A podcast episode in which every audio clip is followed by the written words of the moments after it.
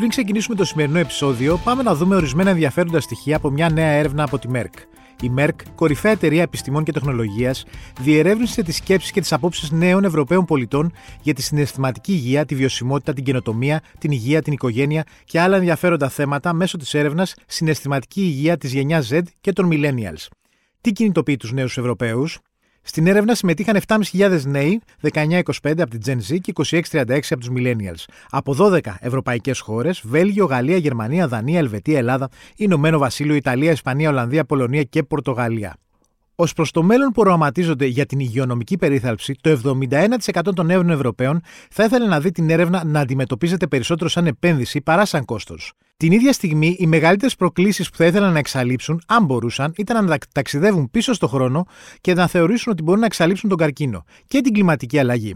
Παράλληλα, το εξήντα πέντε τοις εκατό των Ευρωπαίων, δεκαεννιά έως τριάντα έξι ετών, θα ήθελε περισσότερη ενημέρωση σχετικά με την υπογεννητικότητα, ενώ αν μπορούσαν να πείσουν τους ηγέτες του πλανήτη για κάτι, θα έδιναν προτεραιότητα στην ενίσχυση της χρηματοδότησης για ιατρική έρευνα και την υποστήριξη της εκπαίδευσης και της πρόληψης σε θέματα υγείας. Τώρα πάμε στην Ελλάδα.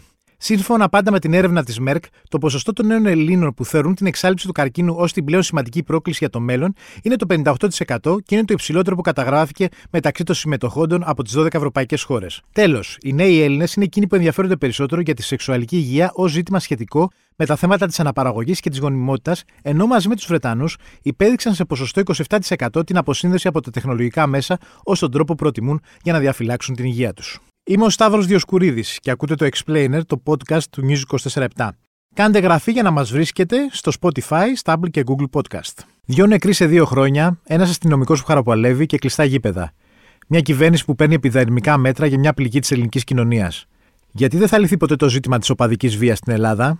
Σημερινός καλεσμένος στο Explainer είναι ο πατριάρχης της ελληνικής δημοσιογραφίας, ο κύριος Γιάννης Φιλέρης. Τον ευχαριστώ πολύ που είναι εδώ σήμερα μαζί μας για να συζητήσουμε το φλέγον και επίκαιρο ζήτημα της οπαδικής βίας, που η αλήθεια είναι ότι αν βάλουμε ένα ημερολόγιο στον τοίχο με, ξέρω εγώ, όλες τις ημερομηνίες τα τελευταία σαράντα χρόνια και πετάξουμε ένα βελάκι στην τύχη και πέσει σε μια ημερομηνία, ε, θα δούμε ότι και τότε θα είχαμε ένα περιστατικό να συζητήσουμε οπαδικής βίας. Σίγουρα δεν είναι με, με τόσο μεγάλο που ήταν δολοφονική επίθεση απέναντι στον αστυνομικό τώρα, αλλά και η, επίθεση, η υπόθεση του Μιχάλη Κατσούρη το καλοκαίρι, αλλά και πέρσι του Άλκη Καμπανού. Οπότε όλα αυτά, όταν έχουμε και νεκρούς, είναι ακόμα πολύ σοβαρότερο, πέρα ότι το ότι βρέθηκαν κάπου κάποιοι και δάρθηκαν, που και εκεί ότι δεν έχουμε νεκρούς να αποτύχει συνήθως.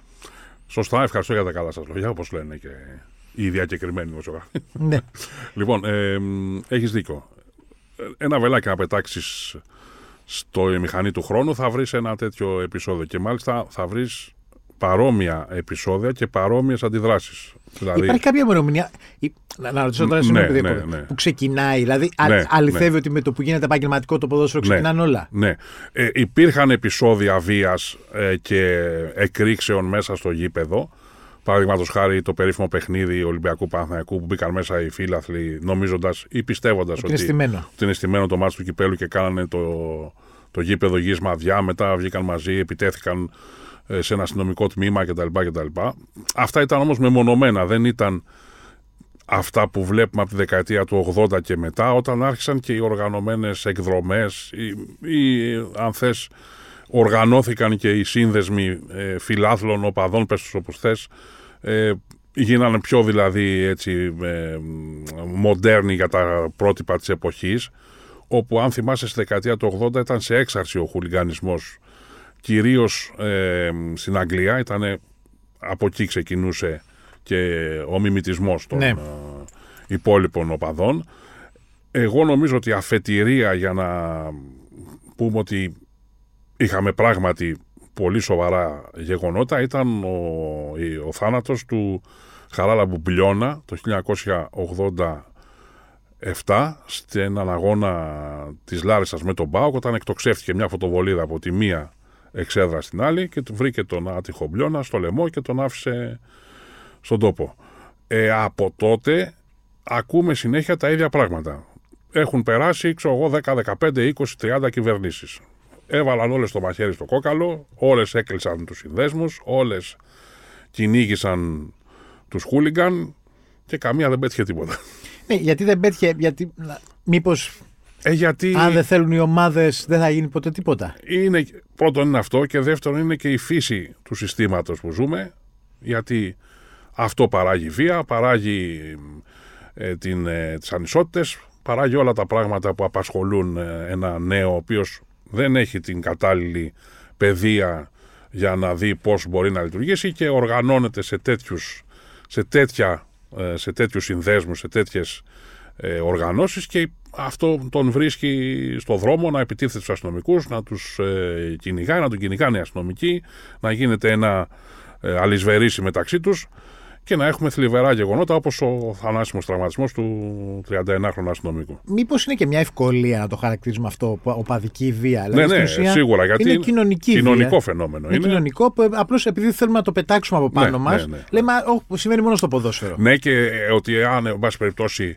ε, κλείσουμε τα γήπεδα, θα εξαφανιστεί ως διαμαγείας η βία, θα βάλουμε και ξέρω, πενήντα, εκατό, διακόσια, τριακόσια χουλικαναρέους στη φυλακή και τελείωσε. Μα δεν θα γίνει αυτό, γιατί θα πεταχθούν άλλοι, θα βγουν άλλοι. Αν δεν χτυπήσουμε το κακό στη ρίζα του, που αυτό χρειάζεται μεγάλη βούληση και κυρίως όχι χάιδεμα των ιδιοκτητών, των προέδρων κτλ. Γιατί όλους αυτούς η εκάστοτε πολιτεία τους εξυπηρετεί. Το πρώτο αίτημα όταν βγήκε η νέα κυβέρνηση της Νέας Δημοκρατίας, νομίζω, και, και ήταν και πα, ε, ομαδικό έτσι, ομαδική απέτηση των προέδρων ιδιοκτητών, ήταν η φορολογία. Να μειωθεί η φορολογία στα μεγάλα συμβόλαια των ποδοσφαιριστών, μπασκετμπολιστών, βολεϊμπολιστών κτλ. Γιατί πονούσε η τσέπη τους ναι. να πληρώνουν την εφορία. Το έκανε δεκτό η κυβέρνηση. Χαρίζει γήπεδα, χαρίζει εκτάσεις, χαρίζει το ένα, χαρίζει το άλλο. Ε, Αυτοί όμως οι διοκτήτες, πρόεδροι, βάλτε το, πέστε το όπως θέλουν, έχουν και άλλα συμφέροντα, όχι μόνο ποδοσφαιρικά. Και γι' αυτό χρησιμοποιούν και το ποδόσφαιρο και τους οπαδούς πολλές φορές ως εντός εισαγωγικών στρατό ή όχι, για να ε, τους έχουν στο πλευρό τους. Γιατί εκτός αθλητισμού θα ήταν ευάλωτοι. Ναι. Έτσι δεν είναι? Με τον αθλητισμό, με τον επαγγελματικό μάλλον αθλητισμό, είναι πολύ ισχυροί και δεν έχουν, έχουν πίσω τους ένα κόσμο, έχουν μια ομάδα, ένα, μια ιδέα, ας πούμε, όπως είναι η ομάδα για πολλούς. Και, και επίσης, αν τους ενδιαφέρει να βγάλουν λεφτά μόνο ναι. από τον αθλητισμό, ναι. δηλαδή ήταν αυτό το προς τον ζήν τους, ας πούμε, ναι, από εκεί ναι. θρέφαν τις οικογένειές τους, ναι. δεν θα τους ενδιαφέρε να είναι γεμάτα τα γήπεδα συνέχεια, σωστό, σωστό. να μην συμβαίνει κάτι, ναι. να μην υπάρχουν αυτά τα κυκλισμένα των θυρών ναι. κτλ. κτλ, κτλ. Τώρα, από την άλλη, βλέπουμε στην Premier League, ας πούμε, ότι τα γήπεδα καθαρίσανε. Φυσικά η βία δεν εξαλείφθηκε. Καθαρίσανε ξύλο... γιατί πάνε μόνο οι πάμπλουτες. Πάνε μόνο ναι, τα ναι, μεσαία έχουν κοινωνικά. Ακριβήνει πάρα πολύ τα εισιτήρια. Πάνε και οι κανονικοί άνθρωποι, γιατί ναι. δεν μπορούν να πάνε και μόνο οι πλούσιοι, αλλά τα επεισόδια δεν έχουν εξαλειφθεί. Γίνονται έξω από το γήπεδο. Δηλαδή, όταν συναντηθούν, ξέρω εγώ, η West Ham με την, μια ομάδα την άλλη του Λονδίνου, θα παίξει ξύλο, θα πέφτει, πέφτει στις pub έξω. Όταν βγαίνουν οι Άγγλοι έξω από, την, από το νησί με την εθνική τους ομάδα, συνήθως κάνουν βανδαλισμούς από εδώ. Καμιά χώρα δεν τους θέλει να πηγαίνουν στους φιλάθλους. Αλλά αυτό, υπάρχει μια έξαρση του χολιγανισμού γενικότερα στην Ευρώπη, ειδικά στις ανατολικές χώρες, και μετά την πτώση του...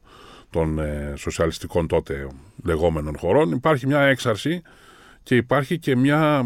Δηλαδή, ας πούμε, λένε ότι οι οργανωμένοι οπαδοί του Ερυθρού Αστέρα και της Παρτίζαν στο Βελιγράδι είναι από τους κορυφαίους διακινητές ναρκωτικών σε όλη την Ευρώπη.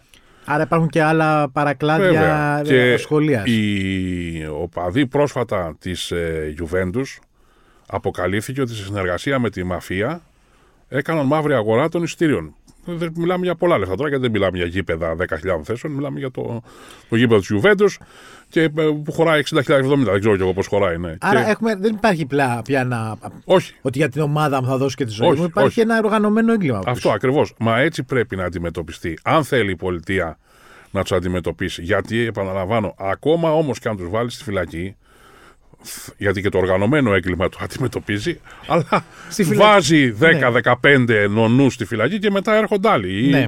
καθαρίζονται μεταξύ τους. Γίνεται και αυτό.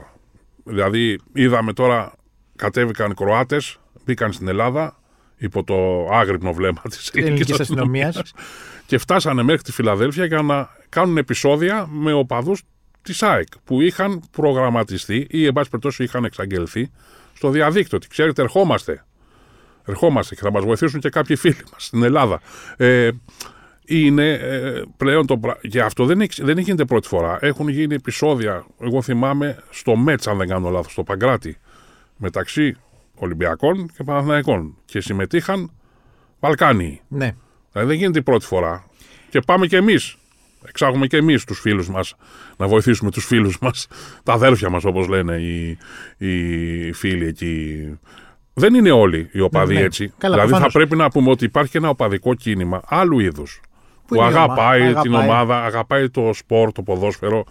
Ε, ε, κάνει κινήσεις, ε, ξέρεις, πρωτοποριακές με, με, πώς το λένε, ακτιβιστικές και τέτοια και αυτό όμως το οπαδικό κίνημα θάβεται σιγά σιγά από, το, από, την, από τη μεγάλη πλέον έτσι, επιρροή που, έχει, που έχουν οι, οι μερίδες αυτές των οργανωμένων. Δείχνει όμως κάτι, τώρα τα συνεχιζόμενα επεισόδια που έχουμε και κυρίως εκτός γηπέδων, μακριά από τα γήπεδα, ναι. Ότι υπάρχει ένα τε, μεγάλο κομμάτι της κοινωνίας που είναι σε κρίση. Βέβαια. Δηλαδή ότι είναι ακόμα, αυτό, αυτό το... που είπες και πριν, δηλαδή ότι πολλοί κόσμος επειδή θέλει κάπου, κάπου να, ναι. να, μπει σε, να, να νιώσει ότι κάπου βρίσκεται σε μια ασφάλεια ναι, συλλογικών, ναι, ναι, ναι. Αντί να ενταχθεί ξέρω εγώ, κοινωνικά οπουδήποτε ναι. αλλού, τα κόμματα δεν τον ενδιαφέρουν, ναι, δεν ενδιαφέρει τίποτα ναι, άλλο. Ναι, ναι. Η Εκκλησία δεν τον ενδιαφέρει κτλ. Ναι, ναι, ναι. ναι, ότι εντάσσεται εκεί που αρχίζει ας πούμε, και αναπτύσσεται ναι. ένα. Ε, ακριβώς, ναι. Νομίζω αυτό είναι, είναι φαινόμενο της εποχής. Δηλαδή βλέπεις ότι. Ε, μπορεί να παρασυρθεί ένας νέος και να πάει να πάρει μια φωτοβολίδα γιατί το παιδί αυτό δεκαοκτώ χρονών ήταν. Δεν ήταν είκοσι πέντε, τριάντα. δεκαοκτώ χρονών ακόμα το μυαλό σου δεν έχει πολύ πήξει. Καθόλου δεν έχει. Και με μεγάλη ευκολία παίρνει την ε, φωτοβολίδα. Κάποιος σου την έδωσε, βέβαια, την πήρε. Ή, εν πάση περιπτώσει, την βρήκε, την είχε και την εκτόξευσε εναντίον ενός ένστολου. Ενός ανθρώπου. Θα μου πεις οι ένστολοι δεν εκτοξεύουν φωτοβολίδες. Αυτό είναι άλλο θέμα το οποίο θα το μπορώ να το αναλύσει ναι. σε, άλλη, σε άλλου είδους εκπομπή. Αλλά εδώ έχουμε έναν άνθρωπο που χαροπαλεύει τώρα. Έτσι, του, κόπ, και του κόψανε το πόδι. Ε, δεν είναι αυτό έκφανση ε, αγάπης προς την ομάδα σου. Ναι. Κάτι άλλο είναι, έτσι. Κάποι, κάτι άλλο τρέχει. Υπάρχει ο κόντρα των αστυνομικών, των ΜΑΤ με τους οπαδούς του Ολυμπιακού εν, εν προκειμένου ή τους οπαδούς άλλων ομάδων, άλλη, άλλη εποχή. Ε, και μόνο και να ακούς την έκφραση ότι υπάρχει κόντρα ε. οπαδών με, την, με τον επίσημο φορέα της, της χρήσης βίας, δηλαδή το που νομιμοποιήσεις. Προκαλεί πολλά ερωτηματικά, ναι. αλλά αυτά που, που εξήγηλε η κυβέρνηση δυστυχώς, να, να μου πεις ό,τι και να έκανε η κυβέρνηση, ό,τι και να έλεγε, πάλι στο ίδιο συμπέρασμα θα καταλέγαμε, ότι δεν θα γίνει τίποτα, διότι δεν υπάρχει το προηγούμενο που είπαμε, η βούληση να αρχίσει από το μηδέν και να αρχίσει να κόβει τα φτερά αυτών που ενισχύουν τις προσπάθειες ε, τις συγκεκριμένες. Βέβαια τώρα, πολλές φορές, και έχει αποδειχθεί αυτό, οι οπαδοί, οι οργανωμένοι, μια, οι μερίδες αυτές, ξεφεύγουν και από τον έλεγχο των ΠΑΕ, ΚΑΕ κτλ. Και, και κάνουν ό,τι θέλουν.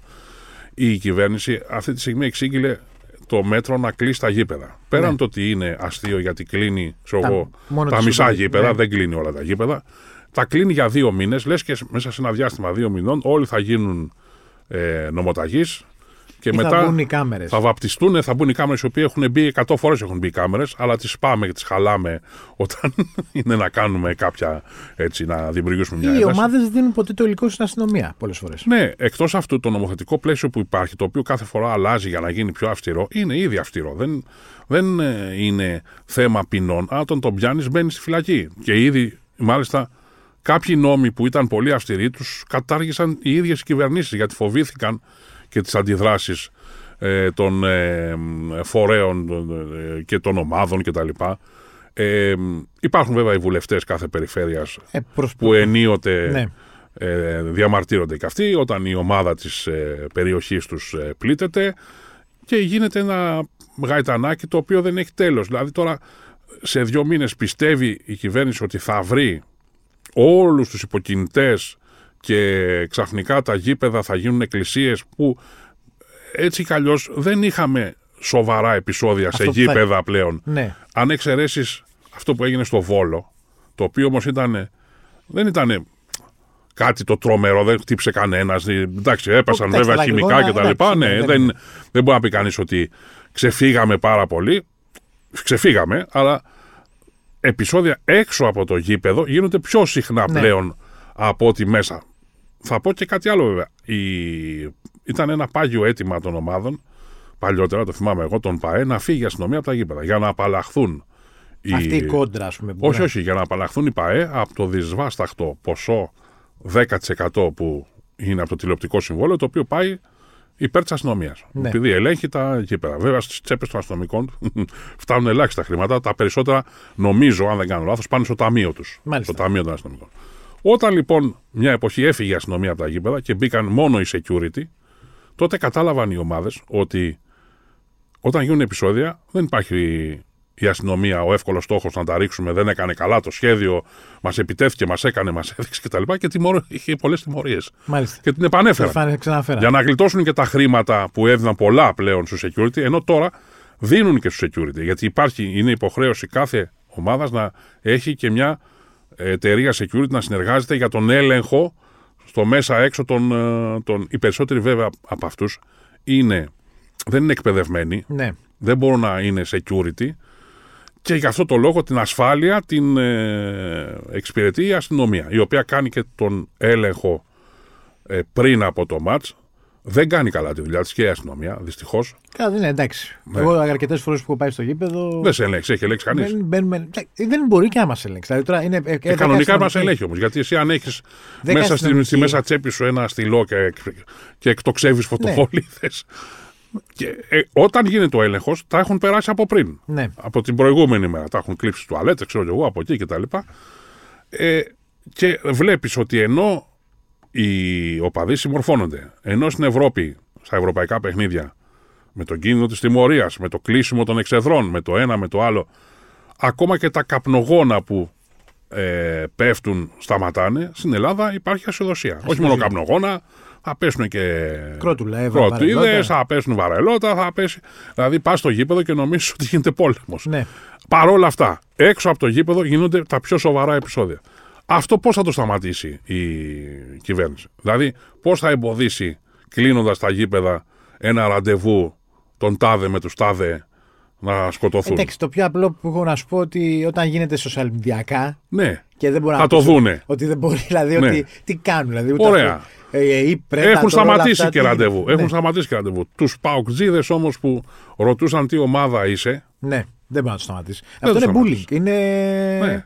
Είναι... Και αυτό δεν έγινε μία φορά. Ξανά έγινε.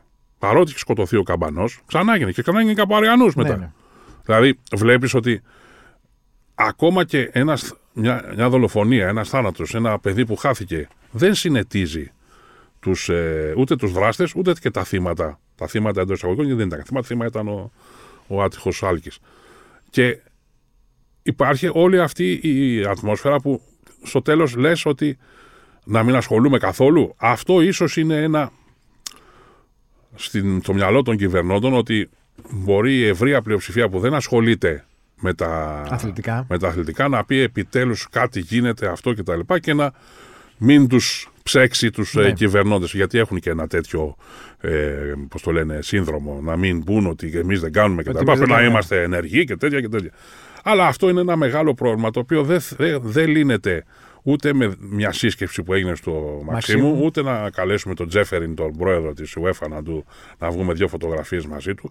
Θέλει συνέχεια και θέλει και κυρίως εκπαίδευση και ε, παιδεία και στις, από τα σχολεία, ώστε και από α, α, α, άλλους χώρους όπου υπάρχει νεολαία, ώστε να μην μπορούν οι συγκεκριμένες μερίδες ε, των χουλιγκαναραίων να επιδράσουν στα νέα παιδιά. Μου πεις είναι εύκολο αυτό? Όχι, ο τύπος βοηθάει καθόλου. Είναι χειρότερος. Ναι. Γιατί υπάρχουν και φερέφωνα, υπάρχουν και άνθρωποι που δεν, ε, σα, του επαγγέλματος του δικού μας που δεν, ε, σε αυτό δεν ενδιαφέρονται και κινητοποιούν όλο αυτό το μηχανισμό ανάλογα με το συμφέρον το δικό τους. Μάλιστα. Γιάννης Φιλέρης, ευχαριστώ πολύ. Και εγώ, να είσαι καλά. Ήταν ο Γιάννης Φιλέρης, δημοσιογράφος στο Σπορ είκοσι τέσσερα και στο News είκοσι τέσσερα επτά. Στον ήχο, ο Θανάσης Κοτούλας. Ακούτε το Explainer, το podcast του News είκοσι τέσσερα επτά στο Spotify, Stabler και Google Podcast.